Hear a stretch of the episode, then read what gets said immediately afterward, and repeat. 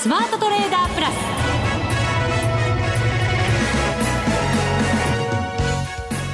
全国のリスナーの皆さんこんにちは。内田まさです。ここからの時間はザ・スマートトレーダープラスをお送りしていきます。この方にご登場いただきましょう。国際テクニカルアナリスト福永博之さんです。こんにちは。よろしくお願いします。よろしくお願いいたします。さて日経平均株価は今日は224円55銭高1万6140円34銭で終わりました。はい。中国なんか結構下げたりしてたのでそうですね。午後危ういかなって思いきやなんか強い感じでしたね。ねやっぱりあのー、今のやっぱ株式市場はなんて言うんでしょうね。あのどこを見て動いてるかっていうふうにこうまあ要するにどこと連動性が高いか、はい、これをまあ考えてみるとえー、今日、まあ今日だけですけどもね、あの、見てみると、やっぱり上海よりは、どちらかというと、やっぱ為替か、あるいは前日のニューヨークダウか、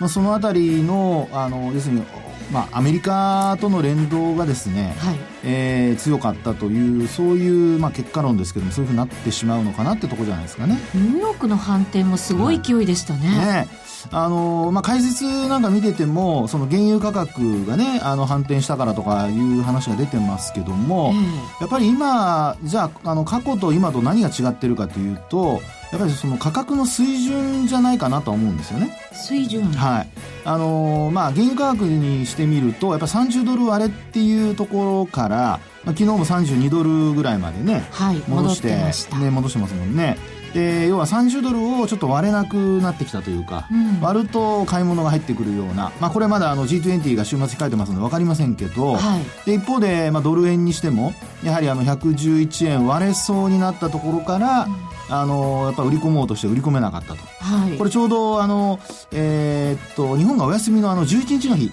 の安値に近づいたところから切り返してるんですよね。そうですね。はい、そうすると、この辺はなかなか簡単には割らせてくれないなっていう水準が確認できたっていうことですかね。はい、そうですね。まあ、なかなかなのか、あるいは G20 の前の買い戻しだけなのか、これがね、うん、今晩からやっぱり、その本当に G20 の結果を受けて、はい、あの、判断しないといけないのかとは思うんですけど、ただまあ、内田さんの話にあったように、やっぱり、あの、ちょっとね、売り込むのには、あの勇気がいったのかなというそういう水準かなという気はしますけどね。今の福永さんの話聞いてイベント待ちだからか私は思っちゃいましたけど。本当ですね。そういう感じですよね、はい、はい、この後のコーナーでも詳しく解説いただきましょう。さてこの番組ではさらに個人投資家に近い番組を目指して FX 取引をしている個人投資家の皆様にご登場いただきその手法や相場見通しなどについてお話を伺っています。今日はですね今回3度目のご出演になります独自の手法で FX 長期投資を実践している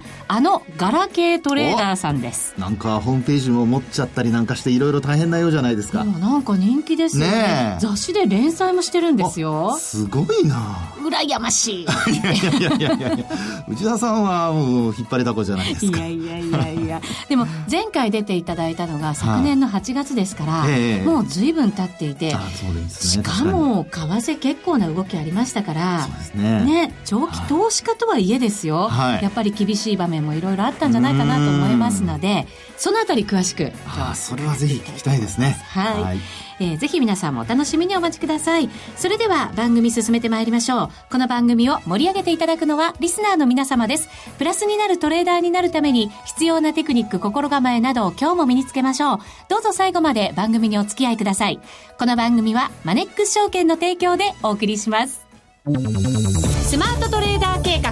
よーいドン。さあ、ここからは福永さんに足元の為替、株式市場についてバッチリお話しいただきます。なんかちょっとプレッシャーかかりますね。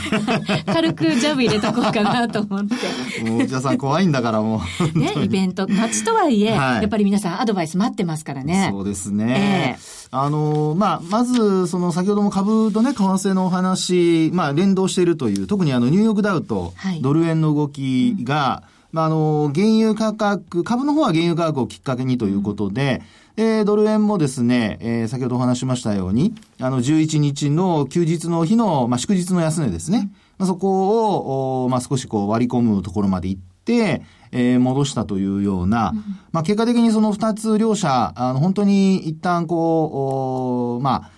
スペキュレーターがいるのかどうかわかりませんけども、はい、あの、売り込みに行って、うん、で、誰か、こう、あわよくば、ついてくれば、ね、そこで、あの、まあ、割り込ませるような売りが出てくれば、うん、まあ、そこでまた売り乗せしようとか、はい、で、一方で、あの、ついてこなければ、もうそこで買い戻しをして、一旦 G20 の前に手おうかとか、うん、なんか、あの、値動きだけ見てると、そういう、こう、なんていうかね、あの、行ってこいのような形になってますから、はい。まあ、これが本当に、あの、本格的な下げ止まりなのか、要は二番底になるのかどうかですね、ドル円で見ると。うん、はい。で、もし、これがダブルボトムでないとするとですね、もう一回髭を取りに行くっていう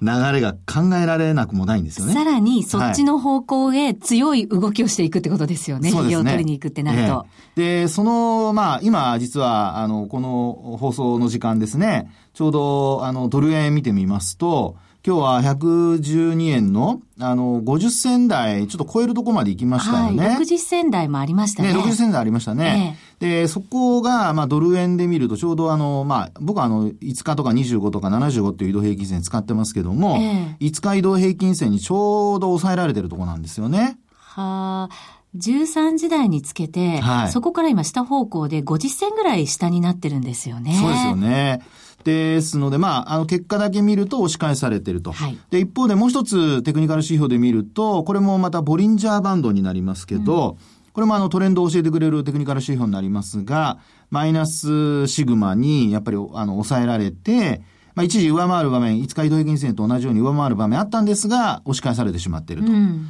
ですから、これをですね、見る限り、まあ、今晩、その、これからヨーロッパ時間に入って、で、なおかつ、その後、アメリカ時間にこう移っていく中で、えー、今お話したような抵抗になるところを押し返して、まあ、ドル高に触れられるかどうかですね。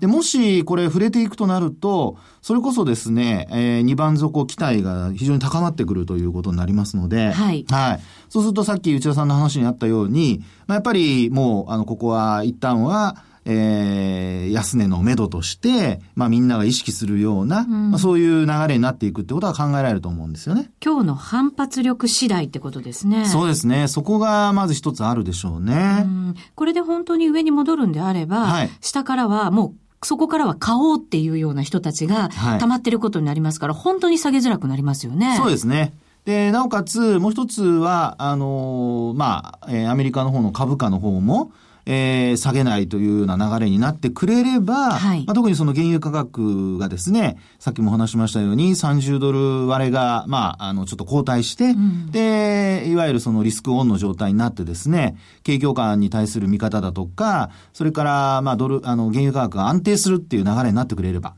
うん、これあの、上昇しちゃうと、やっぱりアメリカの、その、えー、自動車販売だとか、あと、まあ、あその他の、やっぱり原料価格にも影響してきますので、はい。えー、まあ石油のメジャーは潤うとは思いますけどもね、まあ、その辺考えますと、えー、まあ、ある程度の水準で30ドル台で、まあ、あの、これは個人的な考えですけども、あの、なんとか、えー、値を保ってくれていれば、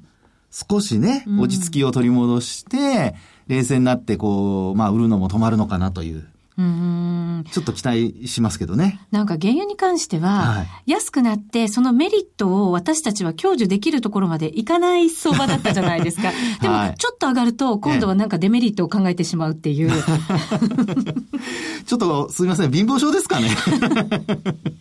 かもしれないですけどね。ねえ、えー、本当にもっとどっしり構えなきゃダメですよね、本当ね。でも、原油が、はい、まあ、いろんな需給はあるにしても、落ち着いてくれるっていうことが、リスクオフの、はい、あの状況からは、ええ、こう抜け出すっていう合図になるわけですよね、目印というか。で、ねえ。え、あとは、あのまあ、これも定かではない部分ではありますけども、えー、株を売っていたのが、その、まあ、オイルマネーという話であったとすれば、うん、まあ、基本、その、原油価格が下げ止まってくるとなればですね、えー、オイルマネーの売りも、まあ、あの、これまでも外国人投資家の売りがだいぶね、膨らんでますから、はい、まあ、そういう意味では、あの、減ってくる可能性も少しえー、あって、はい、そうなると時給でも改善っていう流れがね、期待できると。そうですね、はい、そういうオイルマネーなんかが、まだ新規の買いに動くってところにはまだまだ程遠いのかもしれませんけど、そうですね。売りがまずは止まるっていうことが重要なんですもんね。で、ねまあその背景にあるのはやっぱり株で言うとやっぱり業績がね、ここまで見ていく中で、まあ、あの、もちろん基礎よりは、あの、一株当たり利益だとか大幅に減ってるんですけど、はい、100円以上多分減ってると思うんですが、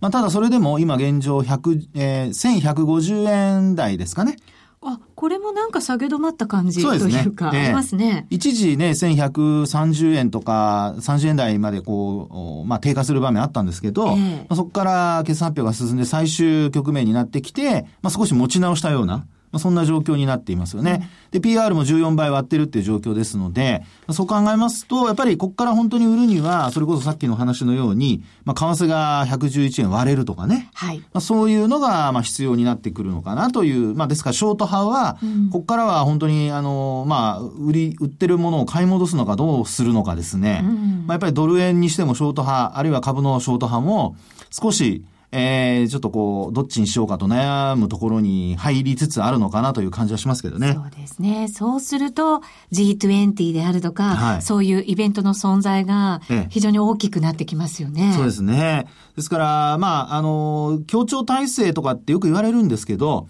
まあ、基本的にその、まあ、中国とそれから他の欧米諸国が、まあ、手を結べるかどうか、ね。もうそれだけですよね。そうですね。ね今、他のことでね、やっぱりあの、領海の問題だとかですね、南沙諸島の問題だとか、いろんな話がね、ちらほら。なんでね、はい、経済がこんなに大変な時なのに、自国だって大変なわけじゃないですか。そうですね。だからこそそうしなきゃいけないんですかね、そういう軍事的なものっていうのはね、ちょっと日本人なのでよくわからないっていうのが正直なところなんですけど。それはね、本当そうですよね。ねまあ、内田さんのように平和を愛する人はね、もちろんそういうふうに思うんですよ。本当に。平和ボケって言われたら困りますけどね。ちょっとボケは困りますけどね。まあでもね、あの、本当に平和を愛する人は、本当ね、内田さんと全く同じ考えだと思いますよ。こんな時にってね。そうなんですよ。今こそ本当に、あの、地球規模で強調しなきゃいけない時で、はい、ということはなんとなくね、うん、まあ、綺麗事って言われたらそれまでですけど。いやいや、でも本当そうだと思いますね。結果的にね、あの、まあ、あの、なんですか、将来のことを考えれば、うん、今のね、目先のことをやるよりも、っていうふうなことはね、うんあの、小さい時に教えられましたよね。そうですね。人としてみたいなところです。いやいや来ましたね、内田さん。まあでもしょうがないでしょうね。はい、やっぱり自国がこう、生きていけるかどうかっていうところの国だってあるわけですし。そうですね。えー、まあやっぱりあの、中国としては強国というね、うん、あの、対外的にも対内的にもやっぱり見せるっていうところが、まあ今、うんあれだけの国の人をね、あの、引きつけなきゃいけないわけですから、はい、まあいろいろそういう、あの、パフォーマンスも必要なのかもしれないんですが、うん、ただね、あの、今、その中国の方も、先ほど冒頭に内田さんから話ありましたけども、まあ、上海総合指数がですね、ちょっとこう、下落のね、はい、幅が一時期100ポイント超えるような状況になっててですね、はい結構、あ、ごめんなさい、もっとですね、もう今引きにかけてというか、もう終わったんですね。はい。187ポイントも下落してますからね。ねええーですから、あの、全引けの段階では、まあ、5番の始まるところですね。その段階では、ちょうど1時間、あの、ずれがありますので、まあ、その時間帯では、あの、上海総合指数100ポイント以上マイナスだったんですけど、うん、まあ、そこからさらに下げ幅を広げてっていう流れになってますからね。はいですので、本当にあの、まあ、ちょっとお話は元に戻っちゃうかもしれませんが、G20 で、うん、えー、協調っていうね、その中国と協調して、まあ、経済面ではとにかく、あの、手を取り合って、うん、えー、危機を乗り越えよう、あるいは危機にしないように、まあ、回避しようという流れになってくれればいいんですけど、はい、万が一ですね、あの、みんなわがままな話だけして終わったってことになると、ちょっとね、これやっぱり、そういう終わり方をするってことももちろん考えられるわけじゃないですか。はい、そうですね。そういう時は全てがやっぱりリスクオフの方向に、また向かうというふうに考えた方がいいんですか、はい、そうですね、うん、で、それをですね、今、石田さんすごくいい質問してくれたんですけど、実は日経平均株価でちょっと見てみたいんですね。はい。で、これ、あの、お手元にチャートのある方は、あの、冷やしのチャートでご覧いただきたいんですけど、うん実はですね、これ、もうあの、えっと、今日で8営業日目になるんですが、あのー、今月の16日かな、うん、あの、15日の日に大きく、まあ、1000円以上値上がりしましたよね。はい、その後の16日から、まあ、今日までですね、えー、全部で8営業日なんですけど、うん、この間の値幅って700円ちょっとなんですよ。うん、で、安値が2月の17日の15,632円ですかね。うん、で、高値が今度は逆に16,358円ですかね。はい。はい。ということで、もう本当にあの、このレンジ内でずっと動いてるんですね。本当そうですよね。この、はい、えっと、1000円以上上げた日の、ええこれ、終値ですかね。そうですね。このあたりを中心線にして、そうそうそう上下ずっと。ね、上下してるというね。はい、今、上下って言いましたよね。そこあえて言い直してくださった。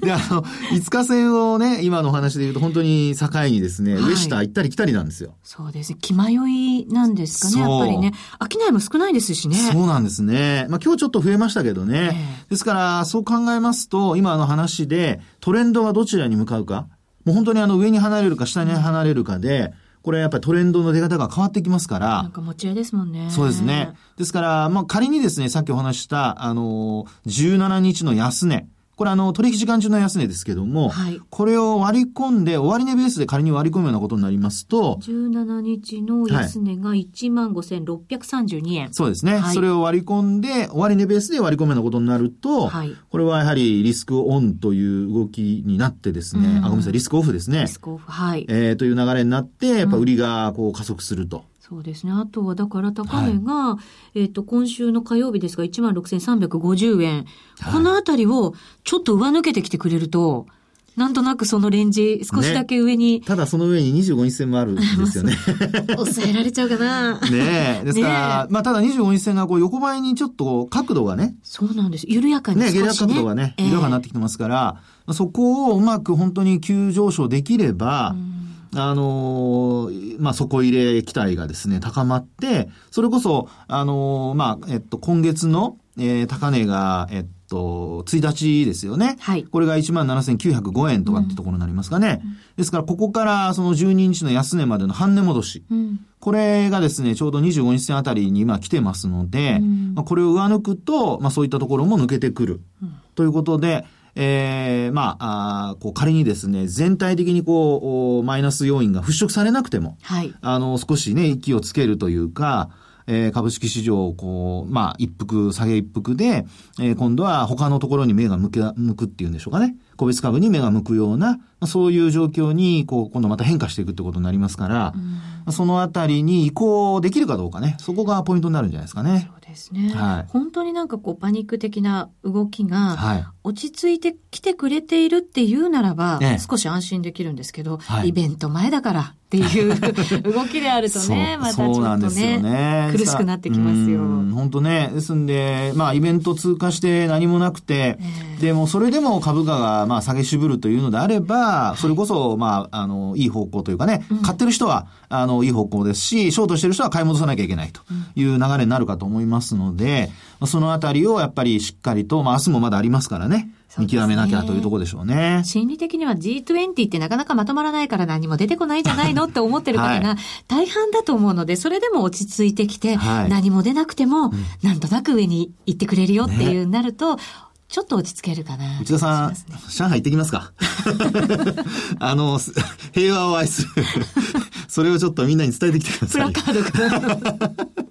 それだとあの排除されますよ。気をつけないといけません。気をつけないといけません。はい。以上、スマートトレーダー計画、用意ドンでした。これまでこんな FX はなかった。ついにマネックス証券から革新的な FX 取引プラットフォーム、トレーダブルがリリースされました。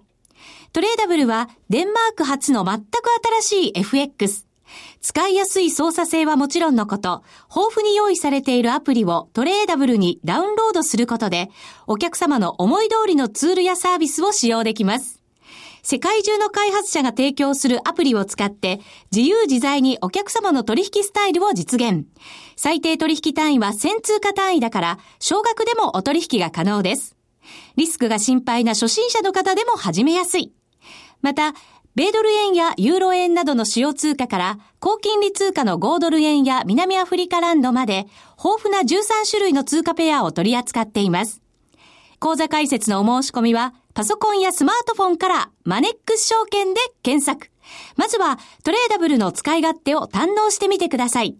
今すぐお申し込みを。トレーダブルのお取引に際しては、証券総合取引口座とトレーダブル口座の開設が必要です。FX 取引では元本損失、元本超過損が生じる恐れがあります。お取引の前には、当社ウェブサイトに記載の契約締結前交付書面などを必ずお読みください。マネックス証券株式会社金融商品取引業者関東財務局長金賞第165号。ザ・スマートトレーダープラス。今週のハイライト。